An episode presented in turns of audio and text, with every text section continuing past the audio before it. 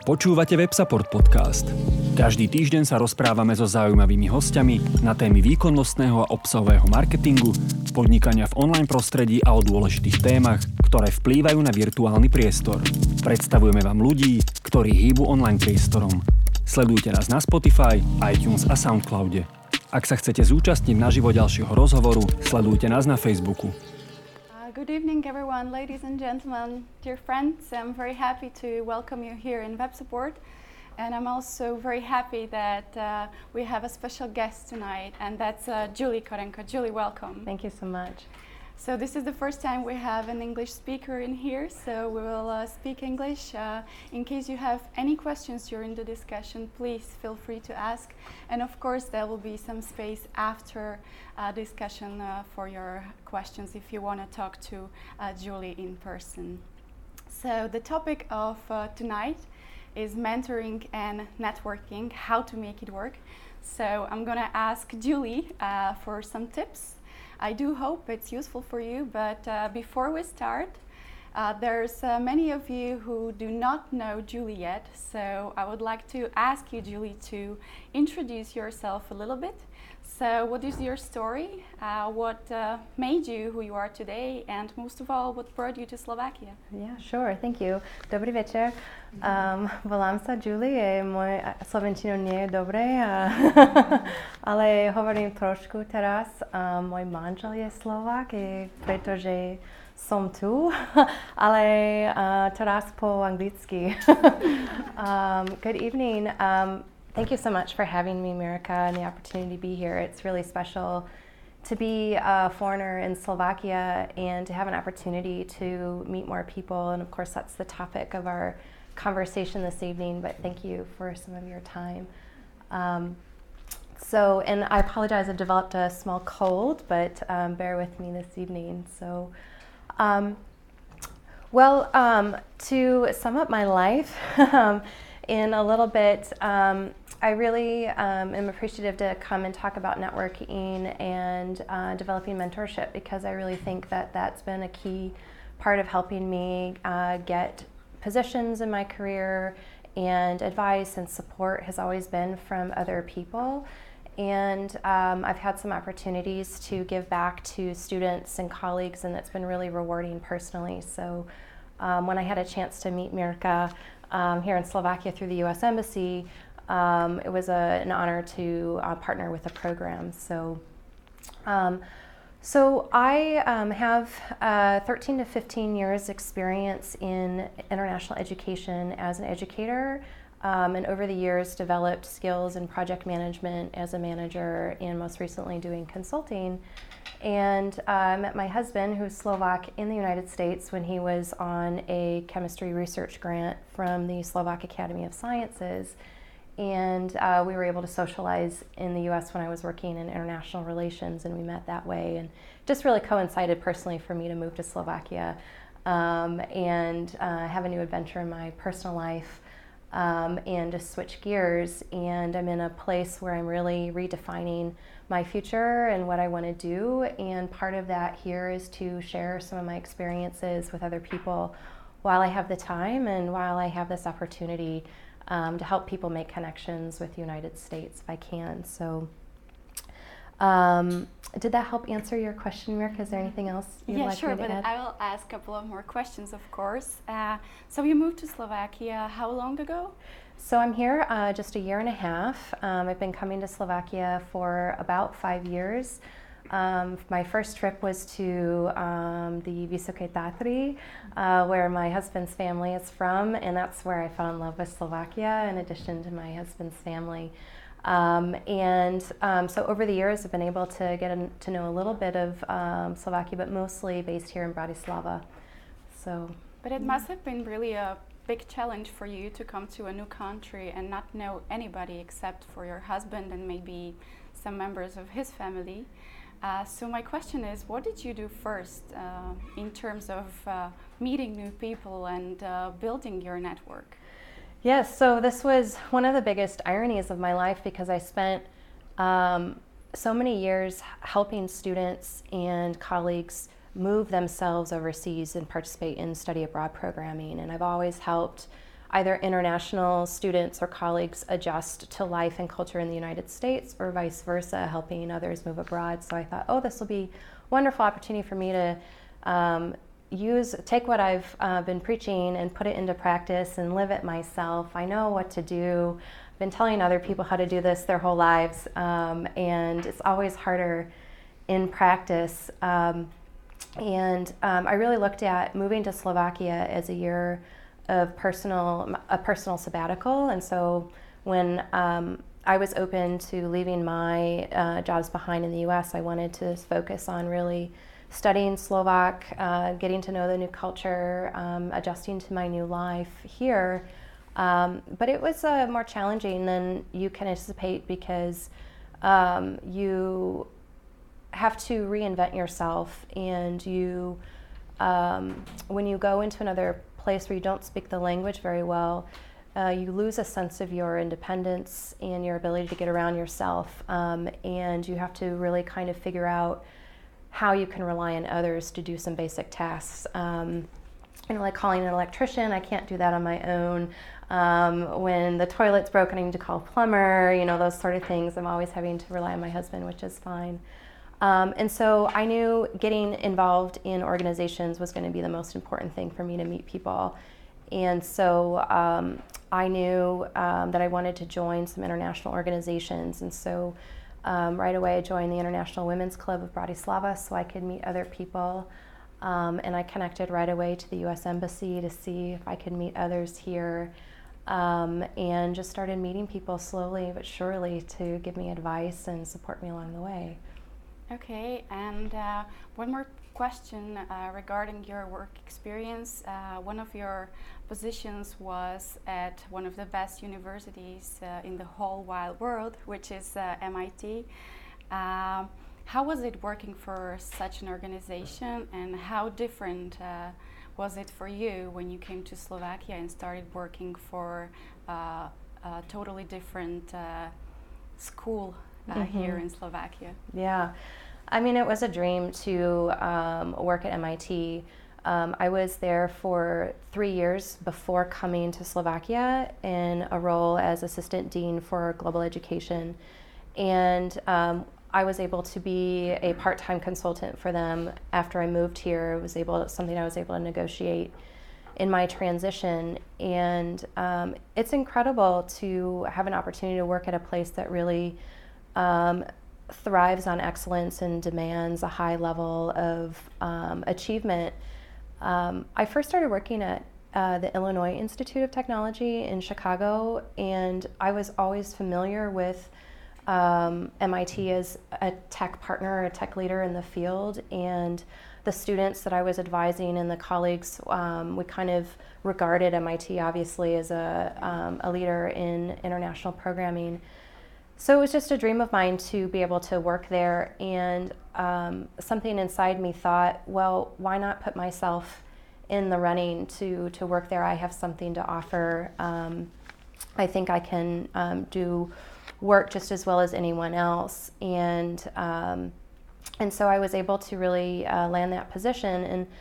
And what was really interesting about the environment there is that I really learned a lot from engineers and IT colleagues about problem solving, and it's really an environment where people don't take no for an answer. And I think it's in the training of IT professionals and the training in engineers is when you encounter barriers or challenges, it's not necessarily to stop. It's how else can we go around this? What else can we do to find an answer? And that idea of problem solving really permeated the work culture, and so you could never tell someone, "Oh, I don't think that's going to work.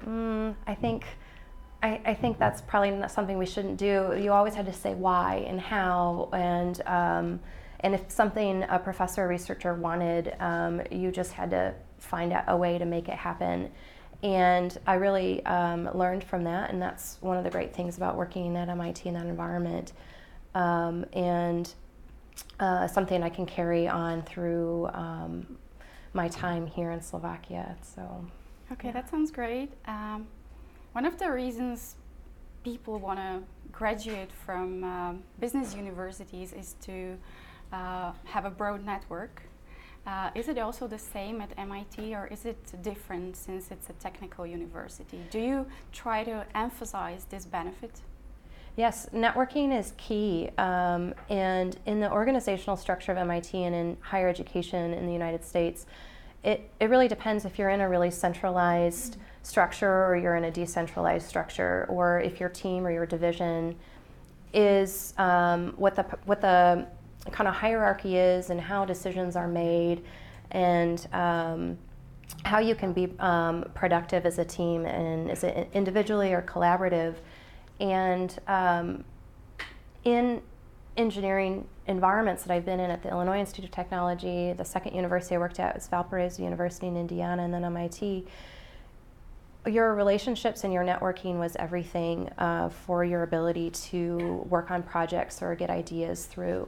And really you often had to vet your ideas through your colleagues and kind of build support for them before you put them forward. It was a little bit of the political network in the job environment. And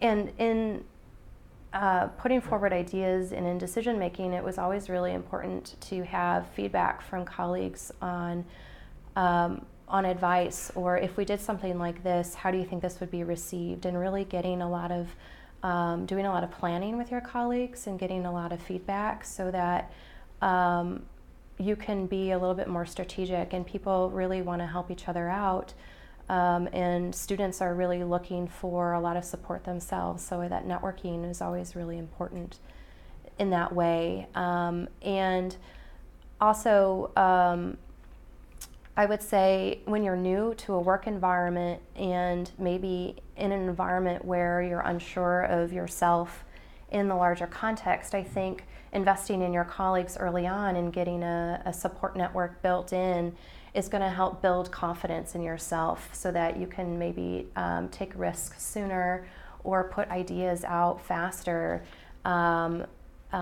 if you have that support network built in right away with your colleagues. Yeah, exactly. So people say that nowadays it's not only about what you can do, but also about who you know. Yeah. So I believe the more people you know, the better for you.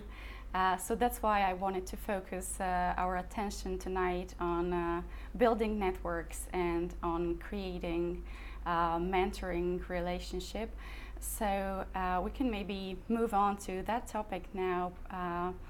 So Julie, could you please try to describe why is it important to focus our attention on these two aspects? Yes, so I think for those reasons, to have a supportive network or try to build one, to get some ideas, to bounce your ideas off of others in the planning aspect. But also the mentorship of getting a foot in the door, having someone guide you in the next step of your career, helping you see maybe a more visionary arc is really important. And I think having people that are willing to give you good feedback outside of your supervisor and outside of your boss is really important.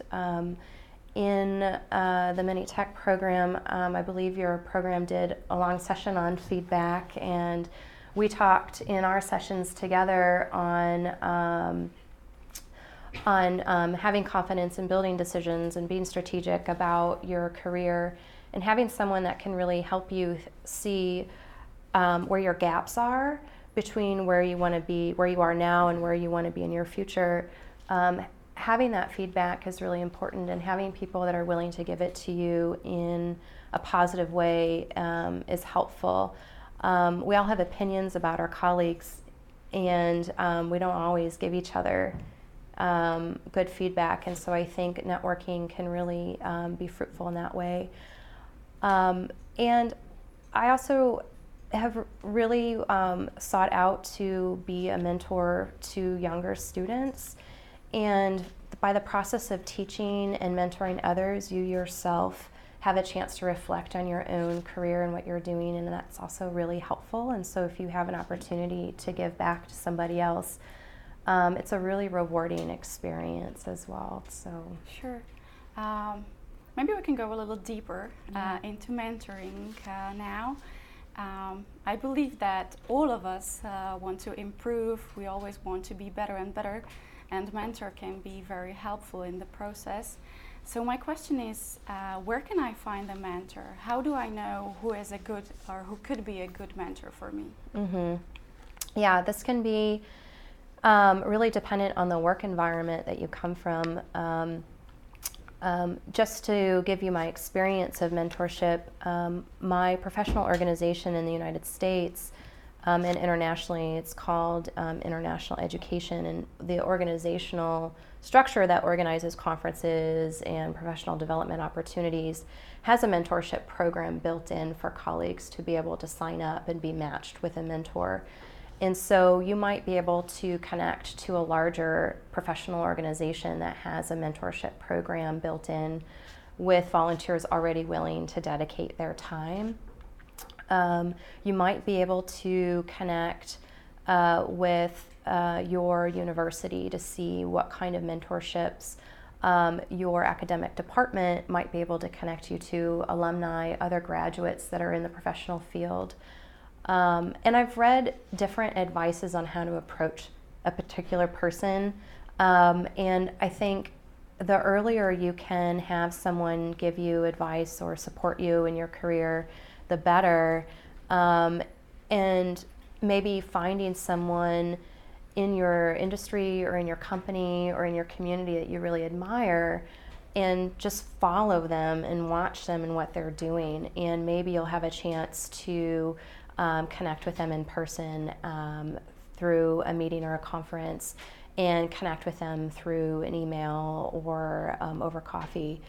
And don't be afraid to seek someone's guidance, because people generally are able to talk about themselves pretty easily. You're not asking them about the world's problems, you're asking them about their particular feedback. So I think the ask isn't so big, but also look at it from a long-term perspective of how can this person over a few years' time give you some support. Yeah, did that answer your question? Yeah, sure. Maybe we can add a little bit more on this. So does the relationship has to be formal, or can it be really just based on some coffees once a month or something like that? Yeah. I think it's what you, what you want out of it, and maybe what kind of practice you want to gain. I think I've had some really informal mentors in my own career that have just given me advice on whether I should go to graduate school when I was in university, or what kind of jobs or what kind of training I should get. And using a mentor informally just for some advice is kind of a casual environment where you can just go for coffees and ask for feedback on major life decisions or career decisions that you're making. But if you're really looking at your industry and your company, your organization, I think having someone that is in upper management, that has seen a lot and has done a lot, to give you some feedback, that's a more formal relationship. And I think it really depends on how close you are to this person, or if you can get a recommendation, just use that person's time wisely, and really go in with a few questions of what would you like to learn from this person, how would you like them to give feedback, and really be prepared like a job interview, and get advice that way. Okay, yeah. And usually when we are looking for a mentor, we want the person to be successful in his or her field. Sometimes it's people who are really famous, either entrepreneurs or managers. Do you think that we can add some value in this relationship? Why is it also interesting for the mentor? Yeah, I guess it depends on the experience dynamic. If you're looking at someone that has a lot more experience than you, you know, I think really looking at your self-worth and really believing in yourself is important. And what can you offer back to a mentor? You know, I guess that's really interesting. It depends on what you're talking about. But usually, first and foremost, a mentor should have the idea of being willing to support somebody else. And this is someone that should have a desire in and of themselves to want to help you. And if you're not getting that sense from this person, obviously it's not going to be a fruitful partnership over time. And that's okay. Then you can move on to the next person. A mentor-mentee relationship can be a mutual, because it could be someone that's not necessarily in your own organization, that it could be sharing ideas. Obviously, you don't want to share organizational ideas that, you know, are competitive, but you want to be able to share ideas together and be able to collaborate and reflect together on some things, whether it's the direction your field is going or how you want to move your organization. I think it could be really interesting. But I think the mentee has a lot more to gain than the mentor, sure. Obviously. So do you have anything yourself to add on that? Actually, just maybe from my own experience, I believe that the relationship is a lot about questions and answers. And I have another question for you. What questions would you ask your mentor? Yes. So what questions I would ask my mentor? Let me back up and explain one example of a mentorship program that I really liked when. And then I can talk about questions in that context. One thing that was really helpful for me when I started in my office at MIT is the HR division. When they hired me and when they hired their employees, they wrote a letter saying, okay, here's all the internal resources in your welcome packet. But then they had assigned a colleague within the division for me and said, this is going to be your buddy at MIT, and this person is expected to meet with you for the first year. And that was really exciting for me because you don't necessarily know who to ask. And this was someone who was supposed to take me out to lunch when I got to work within the first month, and then check in on me a couple months later, and then I could go and ask questions to that wasn't within my immediate office. And I really liked that structure, and I wanted to mention that as if you're organization doesn't offer that kind of a program, maybe you could ask HR or your supervisor to say, is there someone that you could give me as a buddy, or someone that I could ask questions to? And HR usually knows a good person, or your supervisor, and it really was someone that I didn't have to worry about asking questions that I was sensitive about in my immediate job. And so it was a little bit of a distance removed from my own team that I was working with, and that was what I really liked. And so within that context, really using someone within the organization to help me understand work culture at the beginning of a new job, maybe some people that I could trust in giving good feedback, someone that I could go to seek advice. Really what they wish they had known at the beginning of working in this organization.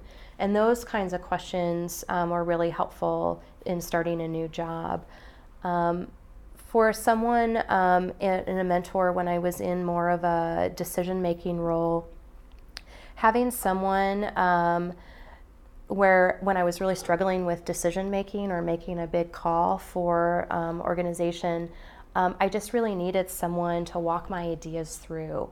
And that kind of relationship was really important for me to be able to call a colleague that was outside of my organization or another university and just say, I'm really struggling with this decision. Can you just hear me out and help me walk that through? And I just, and that kind of mentorship is really supportive and was really helpful. And so it wasn't necessarily asking questions. It was more guiding, am I thinking about this in the right way? The last thing I want to mention about that, or another thing, is in your network, within your organization and within your community, trying to see the range of feedback that you're getting.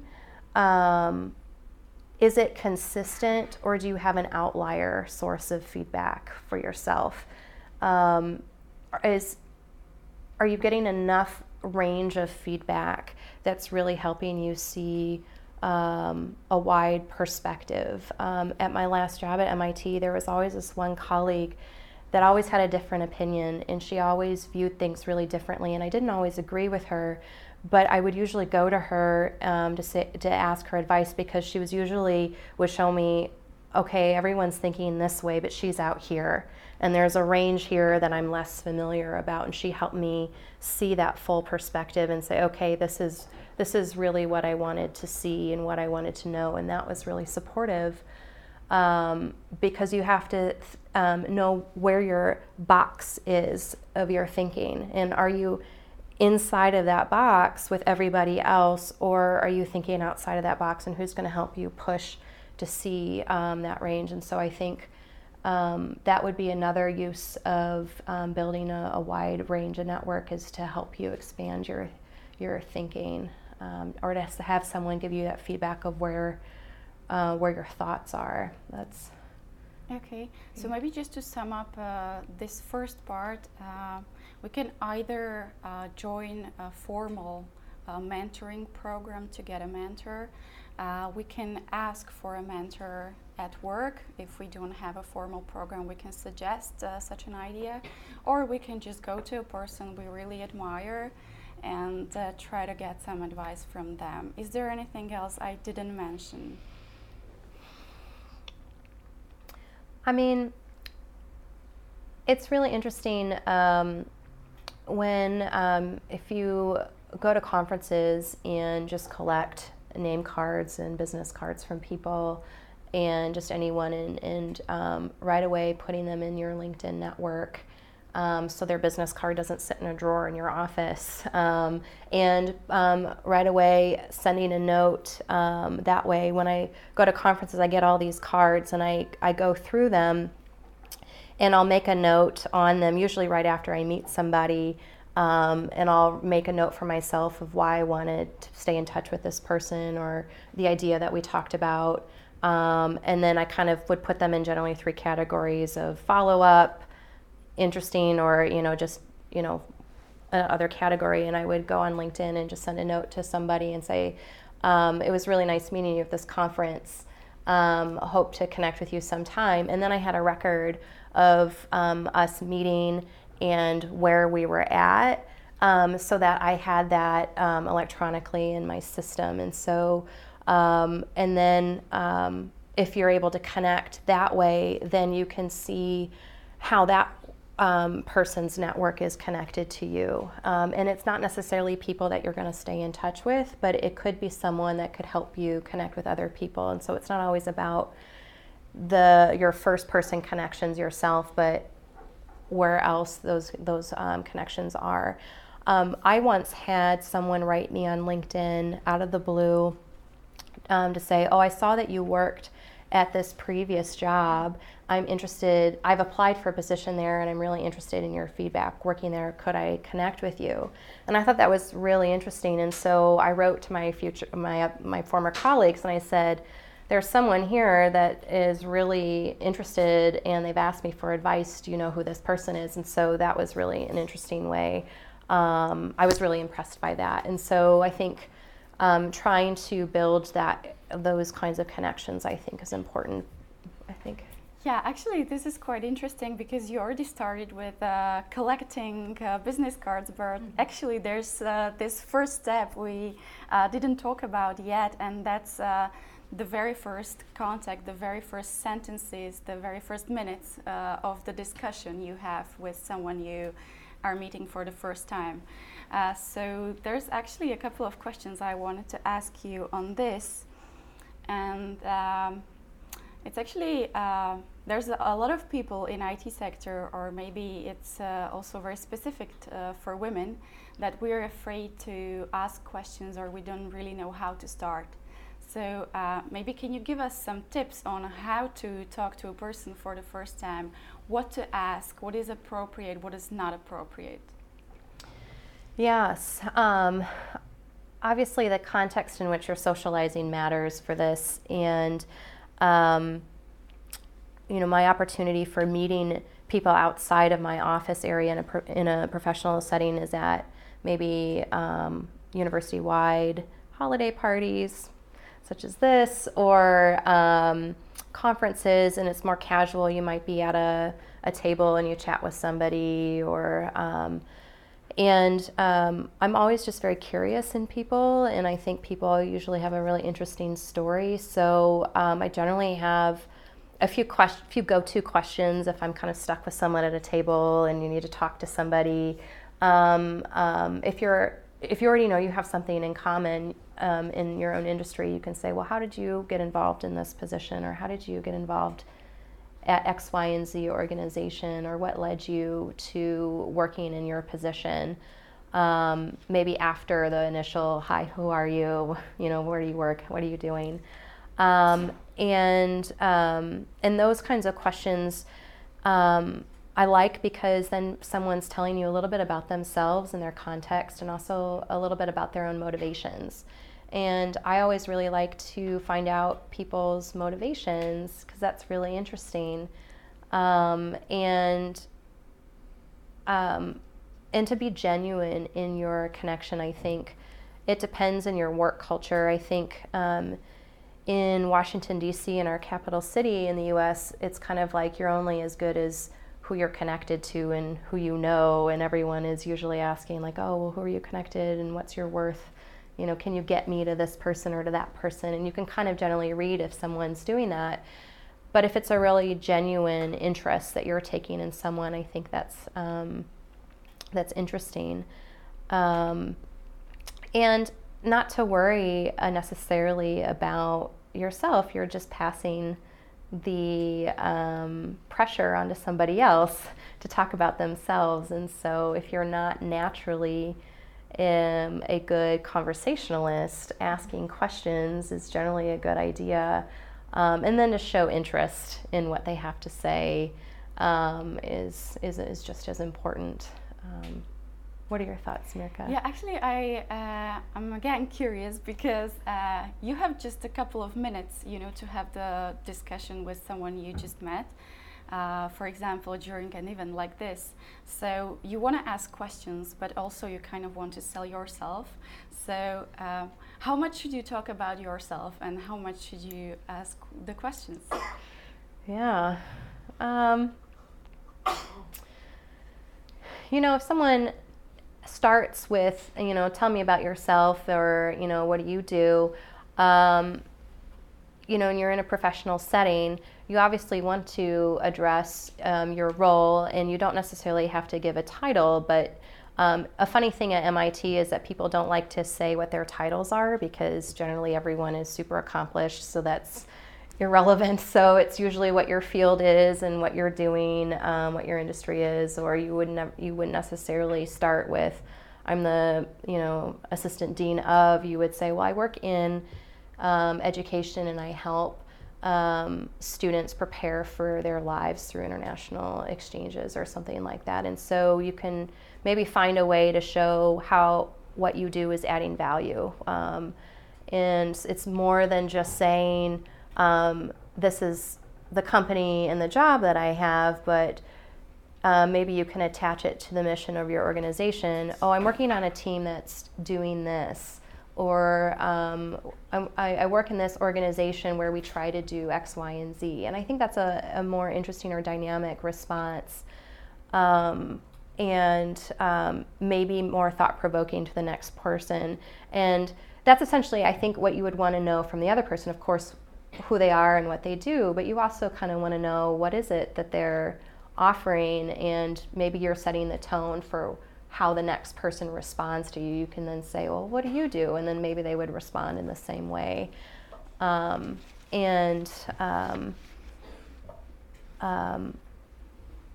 I think that's what I would recommend. I'm trying to think if there's anything else. I mean, an elevator pitch is generally short and sweet, something that you would say in 30 seconds or a minute or two. So that's the part that we can prepare in advance, that we should really be ready for this 30-second pitch, right? Yeah. Who are you? What do you do? What your value is, and to say it with confidence, and or if you're not necessarily in a current position, you can say, you know, I'm really looking to do this X, Y, and Z. I mean, I don't always have a good response prepared, and I always walk away saying, oh, I really should have said something else better. But I think in a networking situation where you're at a professional conference or you're at an event where you're meeting other people professionally, I think practicing that with each other and using maybe tonight as a good place to practice that and ask people for feedback on how did that sound? Do you think that's what you would recommend me to say to somebody else? It's a safe zone. And just getting more comfortable with it each event that you go to, because I think the more you practice meeting people and the more you practice networking, the easier and more natural it becomes, and you'll learn your own style and your own system over time. Sure. So you can prepare the sales pitch in advance, and I think that there's one more thing you can do. You can always, or usually you can check what kind of people are coming to the event or to the conference. Mm-hmm. So you can take a look at their profiles, you can learn what they do, and you can maybe prepare some questions in advance. And the best part, at least for me, is to try to connect on a personal level. Not only talk about work, but also try to find something that we have in common in terms of hobbies, sports, and so on. What is your opinion on this? Yeah, that's actually really good. That reminded me that I used to look at who was going to be at a conference ahead of time and to try to connect with them. And so that's a really good tip. What was the other part of your question? About hobbies or sports. You know, you talk about work for the first 5 minutes, and then there should be something you can switch to. For example, something more informal, something you can maybe do together during the next meeting or so on. Yes. So I think it's really helpful to know what those people like or what they do in their free time, and try to meet them in those places, for example. Absolutely. That really mattered a lot at MIT, is in coming into a meeting and knowing somebody outside of the context of work, maybe through doing hobbies together or just having those conversations before or after a meeting, so that the next time you go into another meeting, you can ask that person, you know, oh, how's it going? Ask about someone's family, or, you know, their ski trip, or really a personal interest. Really matters when you have to pick up the phone and call that person and really make an ask of them for a project or a report, and having that personal connection is really incredible, that you value that person for who they are and that you value them as a colleague. I think that always matters, and that's also something I really appreciate about having worked with some Slovaks here already, is that personal connection is really important, and saying hello and making sure to acknowledge each other has been a really wonderful part, because we can be sometimes too task-oriented in the United States and less personal, and I think understanding the cultural context is important as well. Sure. There are three specific situations I want to talk about now. Maybe one question for the audience. How many of you consider yourselves introverts? Raise your hands. Introverts, or more introverts than extroverts.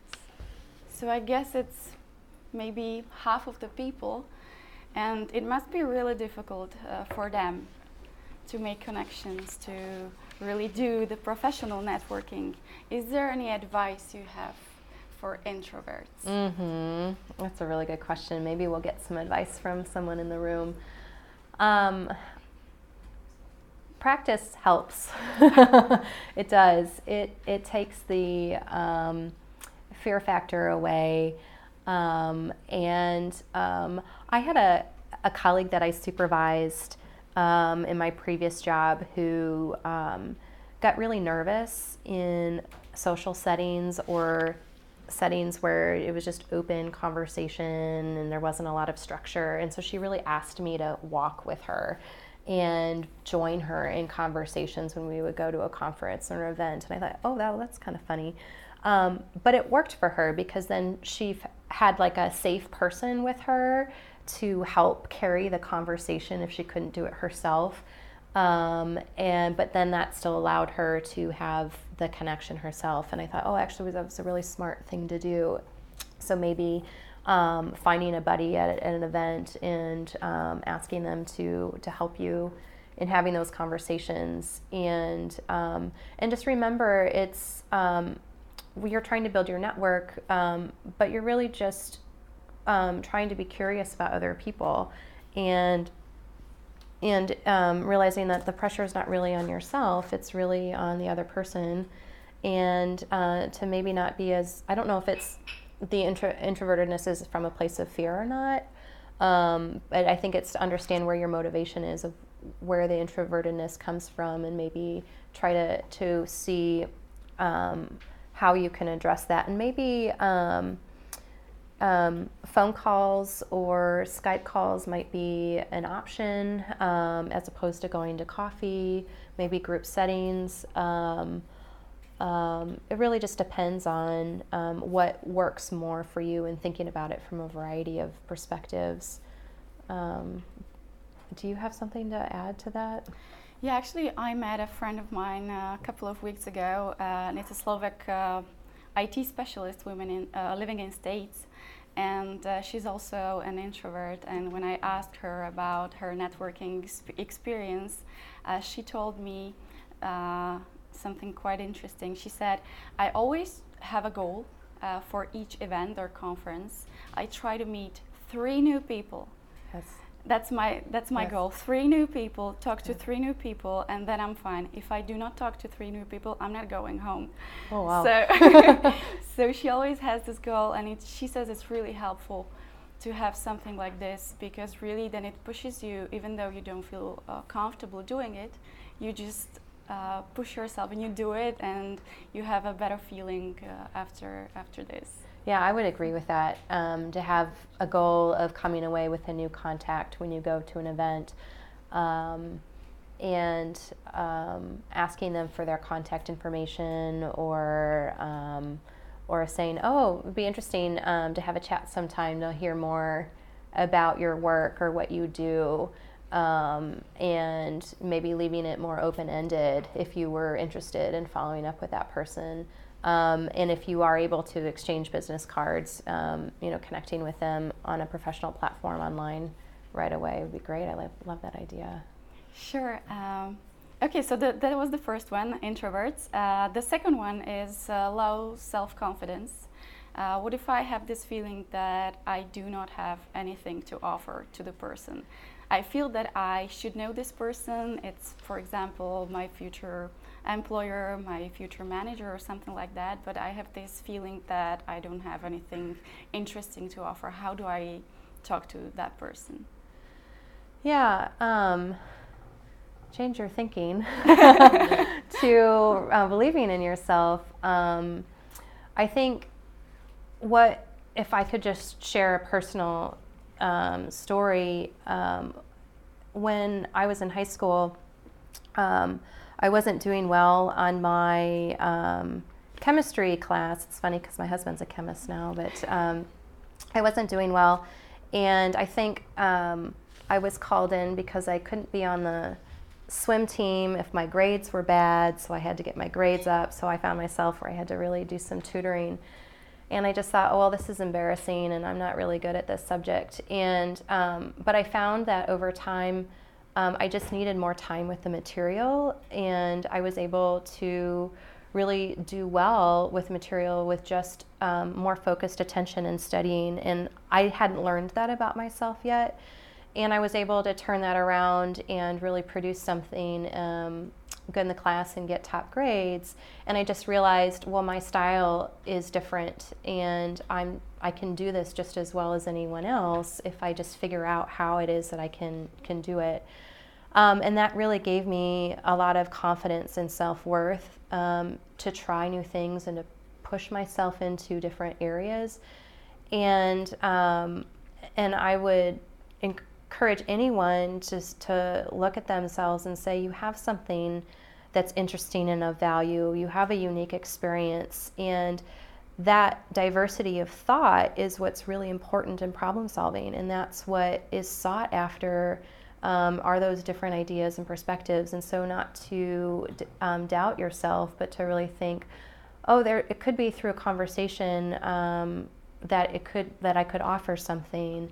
But it's to be discovered, and to say, okay, well, I'm just going to put myself out there and meet people and talk to people and just find where your common ground is, and find common ground with somebody else, and through that you'll, I think it's important, and to not necessarily focus on what's so different about each other, but where do you connect. And if you're already in the same industry, you already have a connection, and to focus on that, and to tell that person, you know, I'm really interested in learning from you so I can do something more. And what you're offering is genuine interest in giving back into the field, if not directly to that individual person. And I think that's important.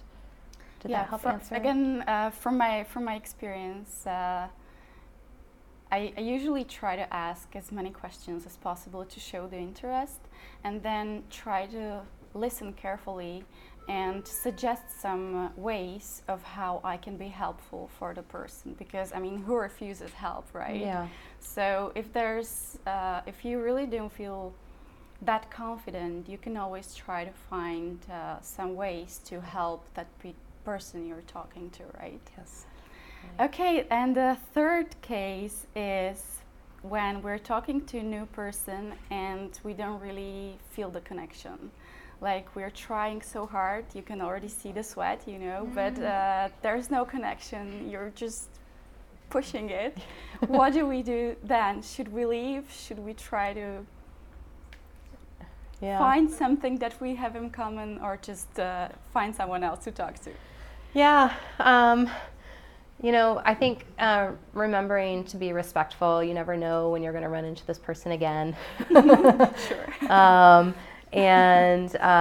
You know, we don't like talking with everyone, and, you know, we always have our preferences socially.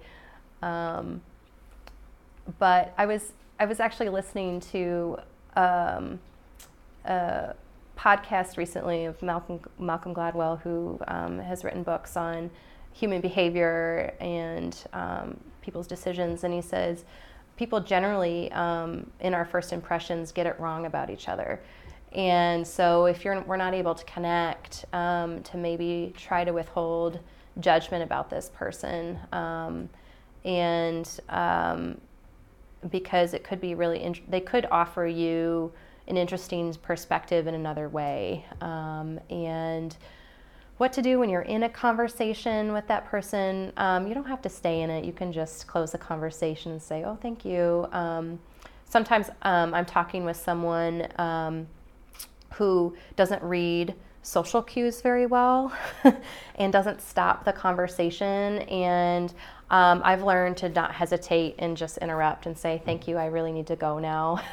And, you know, find a few ways to exit a conversation politely, and maybe practice those. But oh, thanks for the conversation. It was really interesting. You know, I've got to go. I'll talk to you later. Or not. Or not. Yeah. Okay. What advice do you have? And one more question, are there any no-go topics? Ooh, that's a good one for me to learn about Slovakia too, actually. I don't know what the no-go conversations are.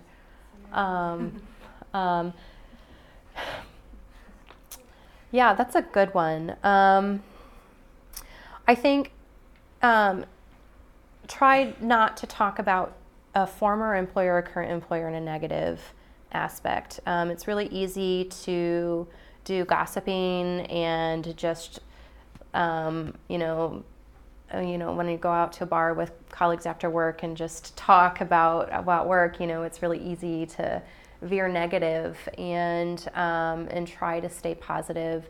But when you're talking to somebody that isn't a close colleague or someone, the way you talk about your employer, your former employer, is how they'll actually see you. And what you choose to talk about and what you don't like about someone else actually reflects more about you, because they don't know that context. They're just seeing you, and these words and those associations are there then, and you don't want that. You don't want those words about somebody else to be associated with yourself. And so stay positive, and you can always say, well, what I didn't like about that was this, but you're not necessarily complaining, I think, to say. Okay, so no negativity, no gossips, no complaints? Yeah, I mean, it's hard. You really have to stick, you know, be disciplined about it. Yeah, stay positive and visionary, be curious,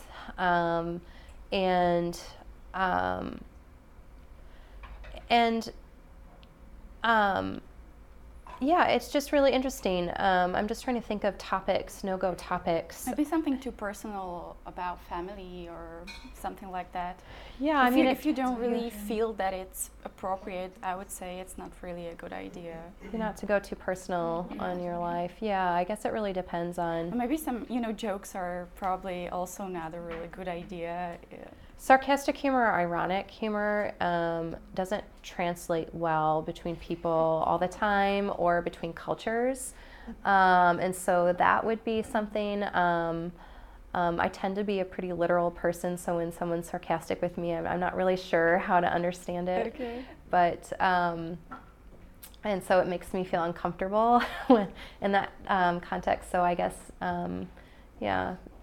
I mean, in the United States, we typically have a saying of, you know, don't talk politics or religion. And I think in Europe, those are the most interesting topics people like to talk about. And we don't talk about salaries and money between people. We don't ask each other what you make. And I think that actually is a disadvantage for us, because then we don't really have a good sense of salary negotiation. And I think in Slovakia, it's nice that by law, salaries for positions need to be advertised, at least a minimum. Yes. And you do want to know those kinds of questions, but you can always ask the person you're talking to, you know, if you ask them a question, to say, is it okay that I ask you that? And then you're getting feedback from that person. You say, or you could say, you know, you don't necessarily have to answer this, but this is something I'm curious about. If you don't want to help me address this, is there someone else that might be willing to do that? So, yeah.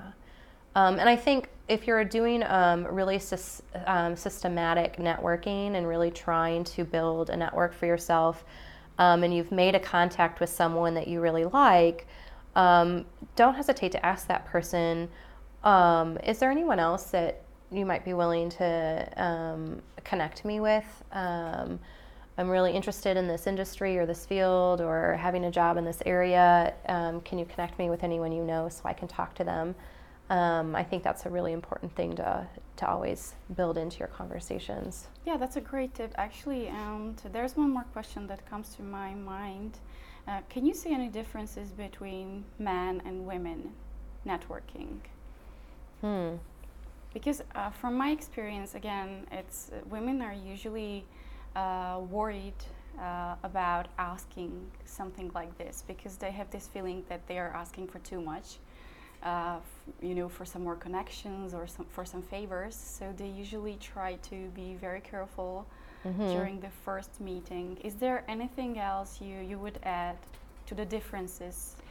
Yeah, I think what's generally acknowledged by people who've done research on gender roles in the workplace is that men tend to be more risky in their decision making and in their roles that they're willing to take on, and they tend to go after projects or positions faster than women, maybe without having as much experience. So they may be saying, oh, well, you know, I've got some experience, I've like 40%, you know, I can go for it. Whereas a woman, again, stereotyping, generalizing, would wait longer and be less riskier and make sure, oh, I've got all of this experience. Okay, now I've got 80%, now I'm going to go for it because I really know that I can do that. And I think that's really where we, a big cultural difference is, and to be aware of that, because you could really miss out on something as a woman and not put yourself out there faster. And so that could apply for networking is, you know, don't hesitate to build that network for yourself. And if you see it as a risk, you know, take it, because you're just dealing with people, and you can choose who you want to deal with and who you don't want, and who you want in your network and who you don't. So, you know, you still have that opportunity. So. Yeah, and I read an article about differences between men and women networking, and there was one interesting point that women seek for deeper connections, deeper relationships, and maybe some smaller groups, in opposed to men who really build large networks and are not afraid to talk to thousands of people. So that's maybe a difference, that we always try to seek for deeper relationships and that are based on trust, actually. Mm. Yeah, thanks for sharing that. I'm not an expert on that particular topic. I can't necessarily add anything from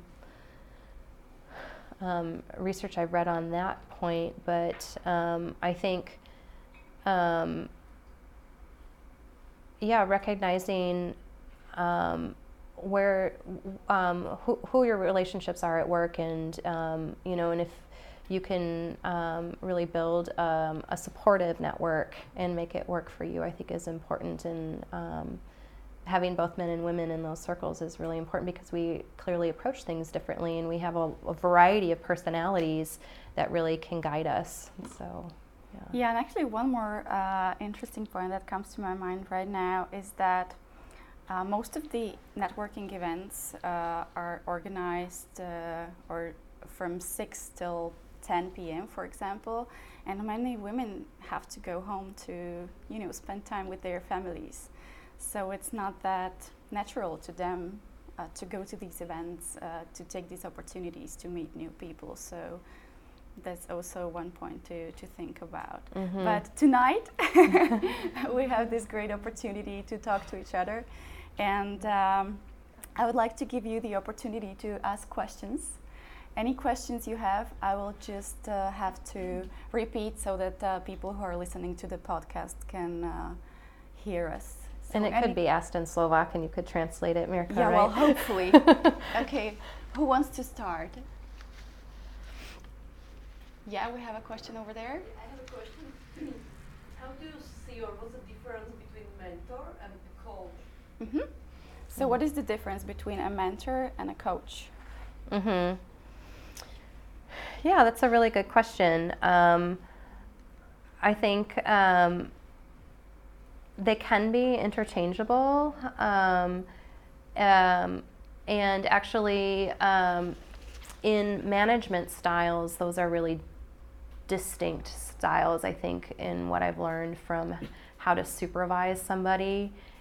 Coaching, I think, is a little bit more hands-on, more, if you think of like a soccer coach or a baseball coach or someone who's really trying to shape an athlete, for higher performance or better performance. And so really giving specific critique close to your job and close to what you're working on. So I think a supervisor can be a coach, or they could be maybe really hands-off person. A mentor is maybe someone who's giving more generalized feedback, more guidance, someone that you're kind of seeking ideas from. And so if you really need some hands-on, closer advice on something, maybe you are, can you coach me on this a little bit?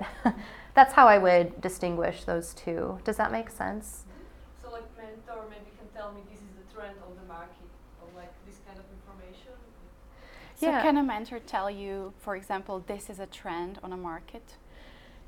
Yes, and I think it's you don't necessarily hit your relationship with someone doesn't have to be defined in one or the other, and when you want some advice or feedback from somebody, I think it's, oh, can I ask this kind of feedback from you? I'd really like some insights on this. You seem really interesting, or I really like what you've done, because that person, they may not think they have something to offer you, so you want to tell them why.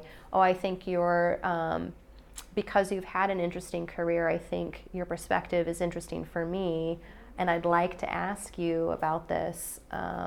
Then you're telling them, already I value what you have to say. You don't have to give me some big idea. I think that's important. And then that person can tell you if that kind of feedback is appropriate for them or not. And then it, I think that's important. Did that answer your question, or something else?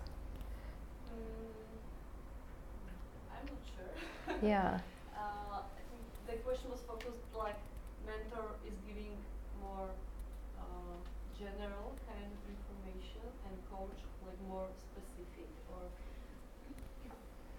Generally, yes. I would say, if you need a lot of very specific feedback on your actions and your decisions and your behavior, for example, then you're needing someone to give you more coaching advice, and maybe a mentor isn't that close to your work environment, and they're not able to really tell you about that. And so a mentor maybe is a little bit more removed, and you're really thinking more general with this person. Would you agree? Probably, yeah. Yeah. Yeah. Any other questions from the audience? Yes, please. Hello. Hi. What was your best mentoring experience, either as a mentee or as a mentor? And what goal you achieved through this mentoring? Okay, so what was your best experience in terms of mentorship, either in a position of a mentor or in a position of a mentee? And what goal were you able to achieve? Mm-hmm. The best way that I've used mentors is in job search strategies. And so when I wanted to first start out in my career, I sought out people who already had positions that were really interesting to me, and I conducted informational interviews with them. So it was more a one-off relationship where I just sat down with them and asked them for feedback on how they got their job, what advice would they give me to get a job like this, what kind of things should I do, and help me see the gaps, and if I were going to be strategic, what would you want me to do? And I was just gathering all that information from people, and I was able to really build not just a vision, but like a step-by-step plan on how could I get to a position where I was a leader at MIT, and how could I get myself into that role. It was just by asking a lot of people, and that feedback was really helpful, and it was people that were willing to give me a recommendation, and that were willing to speak on my behalf, and that was just really incredible. And I think it's from those networks and from that relationship building, it was usually someone that said, oh, well, you might be good at doing this. Why don't you consider that? And then when I became a supervisor, I really wanted, and anyone that I supervised, I tried to at least look at their current job under me as a stepping stone for their next job. And what could we have you do in this current position that's going to help you get to the next place? And let's identify those gaps together so that anyone that's worked under me can go on to more success. And that is how I viewed my success as a person. And I think that's how other people view their success in me. And I think if you look at mentoring from that perspective, I think it's really valuable. Yeah. Did that answer your question? Yeah. Okay, Julie, thank you so much. Actually, we are running out of time, but the good news is that we have some more time for networking in practice.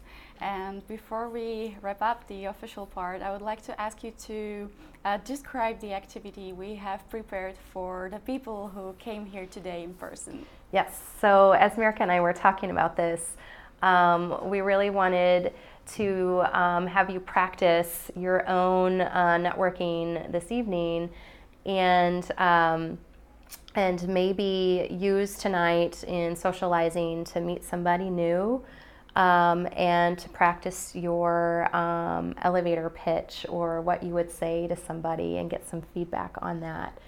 And so that you can leave this evening's event with a contact of someone that you can maybe connect with after the event and do maybe an informational interview, or ask them, do you know someone that I might be able to connect with after tonight's event? That way you start your own networking from this group. So okay, great. That sounds exciting. Another great news, we have hot wine in here, we have cookies. So please feel free to help yourself. And Julie, thank you so much for joining us tonight. It was great having you here and sharing your ideas, your experience, and practical tips. And yeah, see you some other time. Thank you for coming. Počúvate WebSupport Podcast. Každý týždeň sa rozprávame so zaujímavými hostiami na témy výkonnostného a obsahového marketingu, podnikania v online prostredí a o dôležitých témach, ktoré vplývajú na virtuálny priestor. Predstavujeme vám ľudí, ktorí hýbu online priestorom. Sledujte nás na Spotify, iTunes a Soundcloude. Ak sa chcete zúčastniť naživo ďalšieho rozhovoru, sledujte nás na Facebooku.